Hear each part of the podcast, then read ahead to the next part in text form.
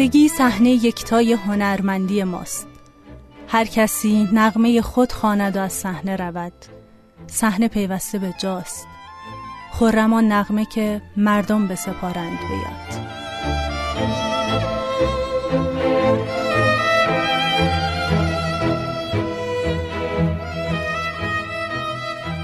سلام.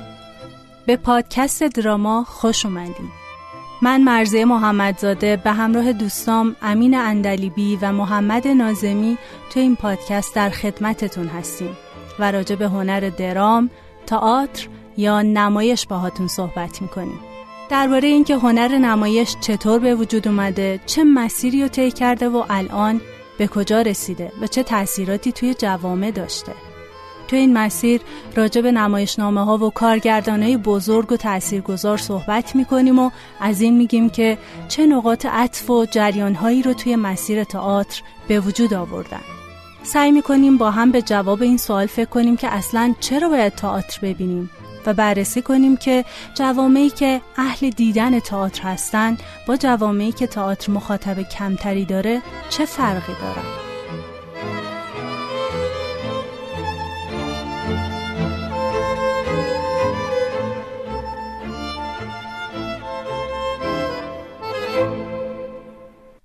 قسمت اول راجع به این صحبت می‌کنیم که تئاتر یا نمایش چیه و ریشه این هنر از کجاست. مارتین اسلین نظریه پرداز تئاتر بریتانیایی توی کتابش به اسم نمایش چیست نوشته واژه تئاتر در زبان یونانی یا همون تئاترون به معنای مکانی هست که انسان برای تماشای چیزی میره مثل ورود پیروزمندانه یک امپراتور فاتح به روم و یا مبارزه های گلادیاتوری. همه مسابقه های ورزشی که در حضور جمع تماشاگر انجام میشن. همه اینا عناصر و جنبه های نمایشی داشتن و دارن. اما هیچ کدوم از اینا رو نمی‌تونیم نمایش به طور خاص بگیم. ولی حد فاصله بین هر کدومشون و نمایش هم بسیار مبهمه. اسلین همینطور اشاره می‌کنه که واژه drama یا نمایش هم توی زبان یونانی صرفاً به معنای کنش یا همون اکشن هست. پس در واقع نمایش یک کنش تقلیدی هست. کنشی برای تقلید و یا بازنمایی بشر. اسلین جای دیگه ای از این کتاب می نویسه می‌تونیم بگیم هنر نمایش ملموسترین و عینی ترین شکل بازآفرینی موقعیت ها و روابط انسانی هست. به خاطر اینکه برخلاف های روایتی دیگه که گرایش دارن رویدادهای گذشته و تموم شده رو روایت کنن نمایش در ابدیت زمان حال جاریه. توی اکنون و اینجا نه توی آن وقت ها و آنجا. هنر تئاتر یا نمایش را از نظر اسلین میشه تجلی غریزه بازی دونست. بچههایی که نقش پدر و مادر رو یا سرخپوست و کابوی رو بازی می‌کنن به عبارتی بداه سازی نمایشی انجام میدن. غریزه بازی هم یکی از غریزه های بنیادی بشره که برای بقای فرد و همینطور گونه آدمی ضروری بوده. بنابراین نمایش رو می‌تونیم بیش از یک وقت گذرونی محض بدونیم. این هنر پیوند عمیقی با ساختار پایه‌ای گونه آدمی داره. فیلیپ بی زاریلی از اساتید تئاتر توی انگلستان و آمریکا توی کتاب تاریخ های تئاتر که با همکاری سه تا از اساتید دیگه تئاتر نوشته شده درباره این موضوع اینطور می نویسه. برای قدیمی ترین نیاکان انسانی ما ادراک بیواسطه حسی تا صدها هزار سال نقشی حیاتی در بقای فامی کرد. حواس پنجگانه ما این امکان رو به ما میدن که ادراکی مستقیم و بیواسطه از محیط اطرافمون داشته باشیم و به اون در همون لحظه واکنش نشون بدیم. توی مراحل اولیه تاریخ انسان حضور مؤثر در فعالیت‌های مشارکتی، دست جمعی و بدنی مثل شکل‌های اولیه شکارگری، موسیقی، رقص و آینهای باستانی هم آگاهی و ادراک حسی فرد تقویت می‌شد و هم موجب تطبیق و هم نوایی بیشتر هر فرد با سایر افراد گروه خودش و همینطور با محیط می‌شد. توی این دوران ارتباط غیر کلامی بود و از حرکت های دست و بدن، طرز ایستادن و نشستن و حالت های چهره رفته رفته به عنوان شکل های اولیه ارتباط استفاده می‌شد. از نظر برتولت برشت نویسنده مارکسیست هم نمایش شیوهی عملی و تئاتر آزمایشگاهی برای آزمودن رفتار انسان تحت شرایط گوناگون هست. اکثر مشکلات و مسائل اجتماعی صد سال اخیر نه تنها توی نمایشنامه های افرادی مثل هنریک ایپسن، جورج برنارد شاو یا برشت مطرح شده بلکه مورد تحلیل و تفکر قرار گرفته. همینطور در مورد خیلی از مسائل عمیق فلسفی هم میشه گفت توی نمایشنامه های آگوست استرینبرگ، لویجی پیرندلو، آلبر کامو، ژان پل سارتر و ساموئل بکت پرداخت شده. به گفته اسلین میشه نمایش رو قالبی برای اندیشه، روندی برای شناخت و شیوه‌ای برای ترجمه مفاهیم انتزاعی به شرایط ملموس انسانی دونست. راهی که به کمک اون میشه وضعیتی رو روی صحنه تنظیم و طراحی کرد و پیامدها و عواقب اون رو سنجید.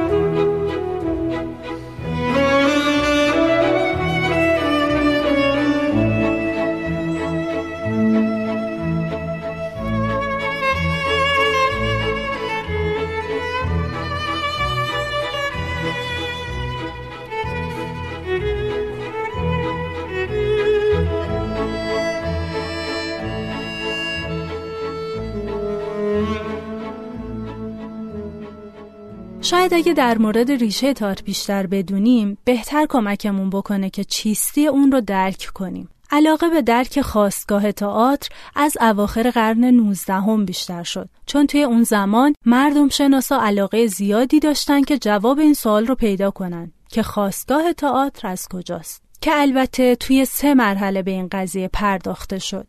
توی مرحله اول که از 1875 تا 1915 طول کشید مردم شناسا ادعا کردند که همه فرهنگ ها یک الگوی تکاملی دارند که رهبر این گروه سر جیمز فریزر منتقد استورگرای انگلیسی بود. منظور این گروه از حرفشون این بود که در اوایل انسان کم کم باور کرد که نیروهایی وجود دارن که ظاهرا مواد غذایی و منابع دیگه که بقای آدمی بهشون وابسته بود در اختیار دارن. چون انسانهای این دوره درک روشنی از عوامل طبیعی نداشتن اونها رو با نیروهای فوق طبیعی و جادویی مربوط کردن. پس شروع کردن راههایی پیدا کنن که حمایت اون نیروها رو جلب کنن.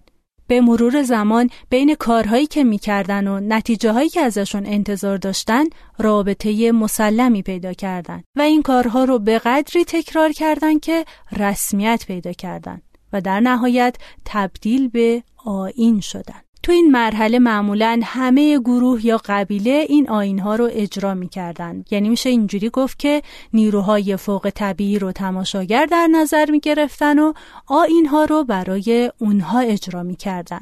داستان ها یا استوره ها هم رفته رفته در کنار این آین ها به وجود اومدن. برای اینکه اون آین ها رو بیشتر توضیح بدن توصیف کنن یا به شکل آرمان در بیارن. اجرا کننده های آین یا شرکت کننده های مراسم نقش شخصیت های اساتیری یا نیروهای فوق طبیعی رو بازی می‌کردند و این اجرای نقش نشانه یا شروعی برای پیدایش یک صحنه دراماتیک بود. طبق نظریه فریزر با مرور زمان و بیشتر شدن دانش انسان دریافتش از نیروهای فوق طبیعی و روابط علت و معلولی تغییر پیدا می‌کنه و در نتیجه بعضی از آینها کنار گذاشته میشن یا تعدیل میشن. اما اسطوره هایی که در کنار آین ها رشد کردن ممکنه به عنوان قسمتی از سنت شفاهی قبیله حفظ بشن و گاهی هم داستان های اسطوره‌ای بدون اینکه کارکرد آینی قبل داشته باشند به شکل یک درام ساده اجرا بشن. پس به این ترتیب اولین قدم مهم توی راه تئاتر به عنوان یک فعالیت مستقل و تخصصی برداشته میشه و بعد از اون زیبایی شناسی جای مفید بودن یا هدفهای مذهبی آینها رو می‌گیره.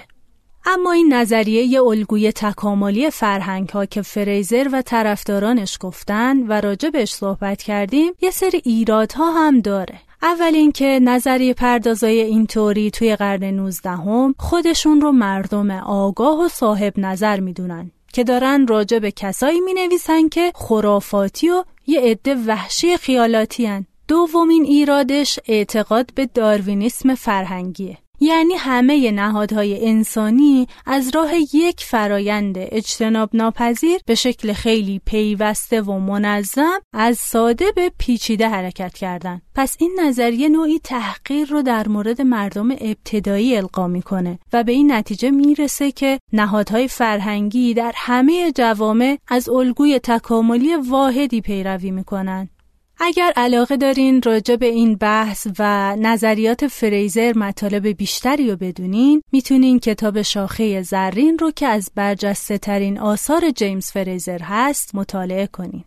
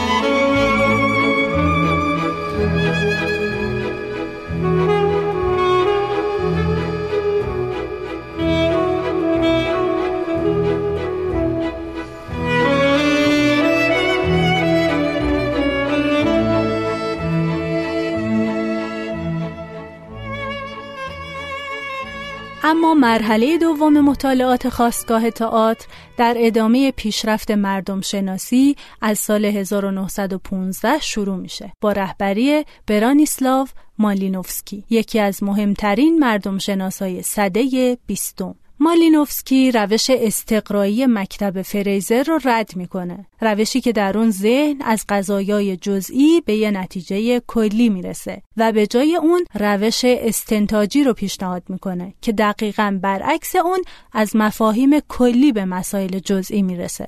برای آشنایی بیشتر با نظرات مالینوفسکی هم می‌تونید کتاب جادو، علم و دین رو مطالعه کنید. از نظر معتقدین این مکتب نهادهای فرهنگی مختلف از طریق فرایندهای متفاوتی توسعه پیدا می کنند. بعد از جنگ جهانی دوم هم مرحله سوم مردم شناسی شروع میشه و از اون مکتب ساختگرایی به وجود میاد به رهبری کلود لوی استروس قومشناس و انسانشناس فرانسوی. استروس هم معتقد بود هر جامعه ای خط فرهنگی مخصوص خودش رو داره. اما یه الگوی جهانی هم وجود داره که این الگو رو توی اساتیر میشه پیدا کرد. اون اسطوره رو شکلی از منطق می‌دونه و معتقد پیچیدگی این منطق کمتر از پیچیدگی جامعه های پیشرفته نیست. به نظر اون دو نوع اندیشه وجود داره اندیشه علمی و اندیشه اسطوره‌ای جادویی. مورد دوم اصولا با نشانه ها سر و کار داره نه مفاهیم. مثل نشانه هایی که توی صورتک ها و آین ها وجود داره. برای مطالعه در مورد نظرات استروس هم می‌تونید به کتاب انسانشناسی ساختاری مراجعه کنید. علا رغم تفاوت نظری که مردم شناسا دارن تقریبا همه توی یه نکته توافق دارن. اینکه تئاتر از آینهای ابتدایی بشر سرچشمه گرفته. رقص های قبیله ای، مناسک مذهبی و رویدادهای ملی همشون عناصر نمایشی قوی دارن مثل موسیقی، رقص، گفتار، صورتک، لباس، اجرا کننده ها، تماشاگر و صحنه.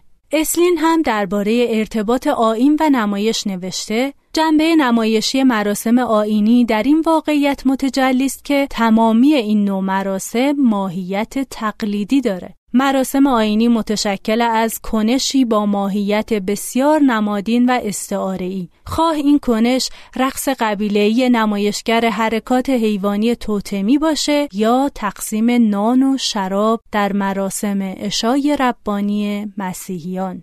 طبق نوشته زاریلی بین شکلهای مختلف اجراهای شفاهی توی دنیا قدیمیترین و موندگارترین اجرای شفاهی خوندن آهنگین وداها یا همون متنهای مذهبی هندویی هست. چهار ودای مختلف وجود داره که تاریخ قدیمی ترین اونها به حدود 1200 سال پیش از میلاد می‌رسه. وداهای چهارگانه مجموعه از شعرها، سرودها و نیایشها هستند که ریشهشون به اعمال آینی و مذهبی بر از منطقه آسیای مرکزی می‌رسه. زاریلی از روند یاد گرفتن خوندن این وداها نوشته که خیلی جالبه. یادگیری تماما شفاهی و تنیافته است. به این شکل که معلم حین خوندن متن دستاش رو به روی بدن شاگرد می‌ذاره و سر و بدن شاگرد رو هماهنگ با یه ریتم خاص تکون میده. به این ترتیب شاگرد نه توی ذهن خودش و فقط از طریق حفظ کردن بلکه از راه درگیر شدن بدنش با متن اون رو یاد می‌گیره. با گذشت زمان وقتی اعتماد به نفس انسان نسبت به نیروهاش بیشتر میشه، عناصر دنیوی به تئاتر و درام راه پیدا می‌کنن و با پیدایش حوزه های تخصصی فعالیت های انسانی اون چیزی رو که امروز به عنوان تئاتر می‌شناسیم به وجود میاد. پس میشه تاریخ تئاتر رو اینطور تعریف کرد. تغییراتی که عقاید انسان در طول زمان درباره خود و جهان پیدا کرده است. با این تعریف شاید بشه اندکی به اهمیت تئاتر پی برد.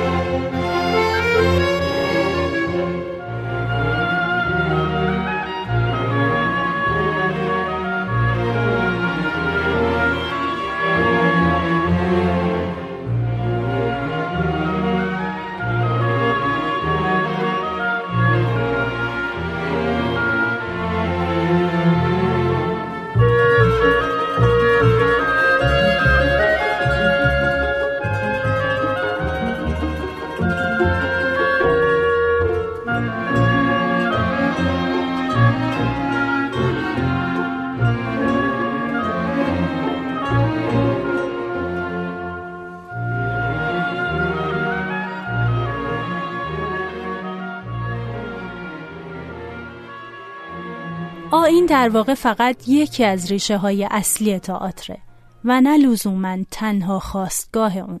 با هم چند تا از نظریه های دیگر رو که درباره خواستگاه تئاتر هستند بررسی می‌کنیم. بعضی از پژوهشگرا معتقدند سرچشمه تئاتر داستانگوییه. به نظر اونا گوش کردن و رابطه برقرار کردن با قصه ها عمده ترین ویژگی آدمه. داستانها و افسانه ها اوایل درباره شکار، جنگ یا فتوحات دیگه به تدریج آب و تاب بیشتری پیدا می‌کنن.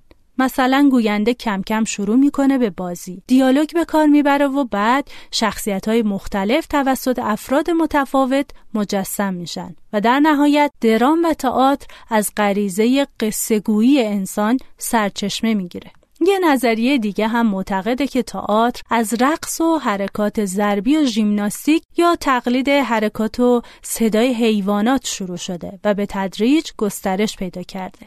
توی قرن چهارم قبل از میلاد ارسطو گفت انسان بر اساس طبیعت خود جانوری مقلد است و از تقلید کردن از اشخاص، چیزها و حرکات دیگران و نیز از تماشای تقلید لذت می‌برد. توی قرن بیستم هم بعضی از روانشناسا گفتن که انسان دارای استعداد خیال پردازی است و از طریق آن سعی می کند واقعیت بیرونی را مناسب حال خود و نه چنان که در زندگی روزمره با آن برخورد می کند بازسازی کند. اما نه غریزه تقلید توی انسان و نه میل وافر به خیال پردازی دلیل کافی برای گرایش به تئاتر نیستند.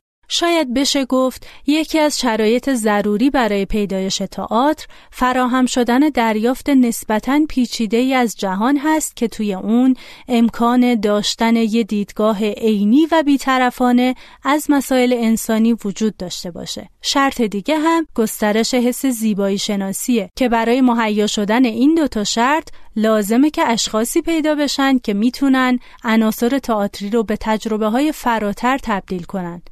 و جامعه ای باشه که قادر هست ارزش تئاتر رو به عنوان یک فعالیت مستقل و ویژه بپذیره.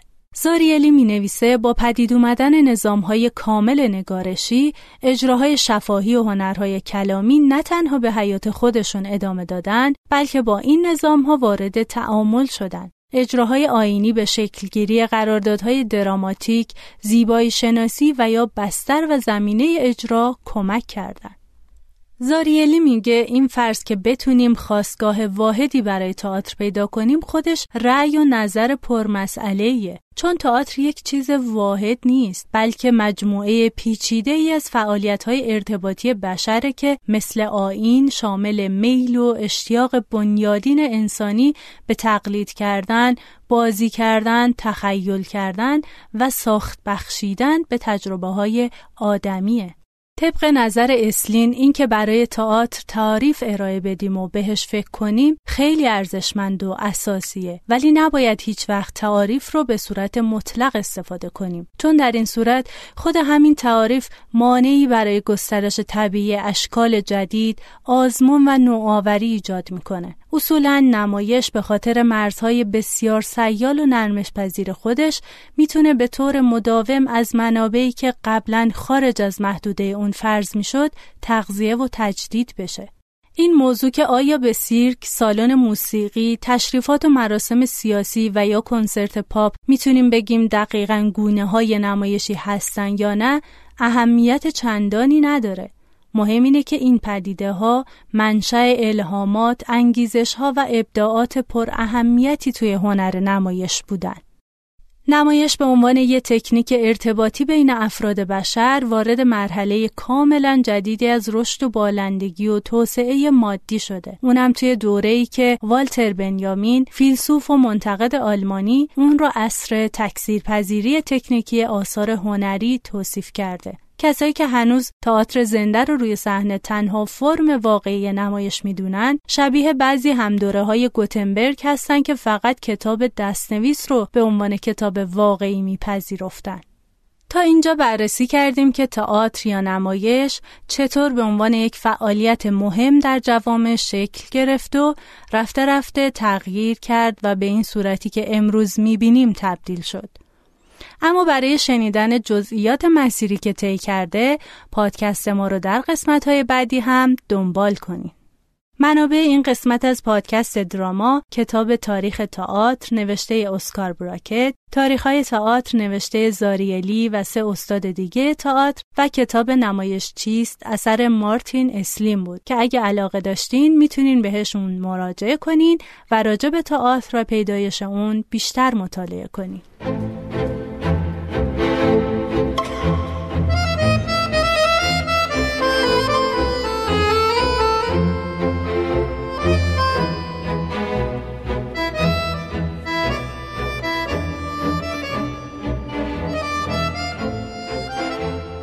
ممنون که همراه ما بودین توی اولین قسمت از پادکست دراما. از امین اندلیبی تشکر می کنم که متن پادکست رو گردآوری کرد و محمد نازمی که توی ضبط پادکست همراه هم بود. پادکست دراما رو می‌تونید از اپلیکیشن و سایت شنوتو و سایر اپهای پادکست پیگیری کنید.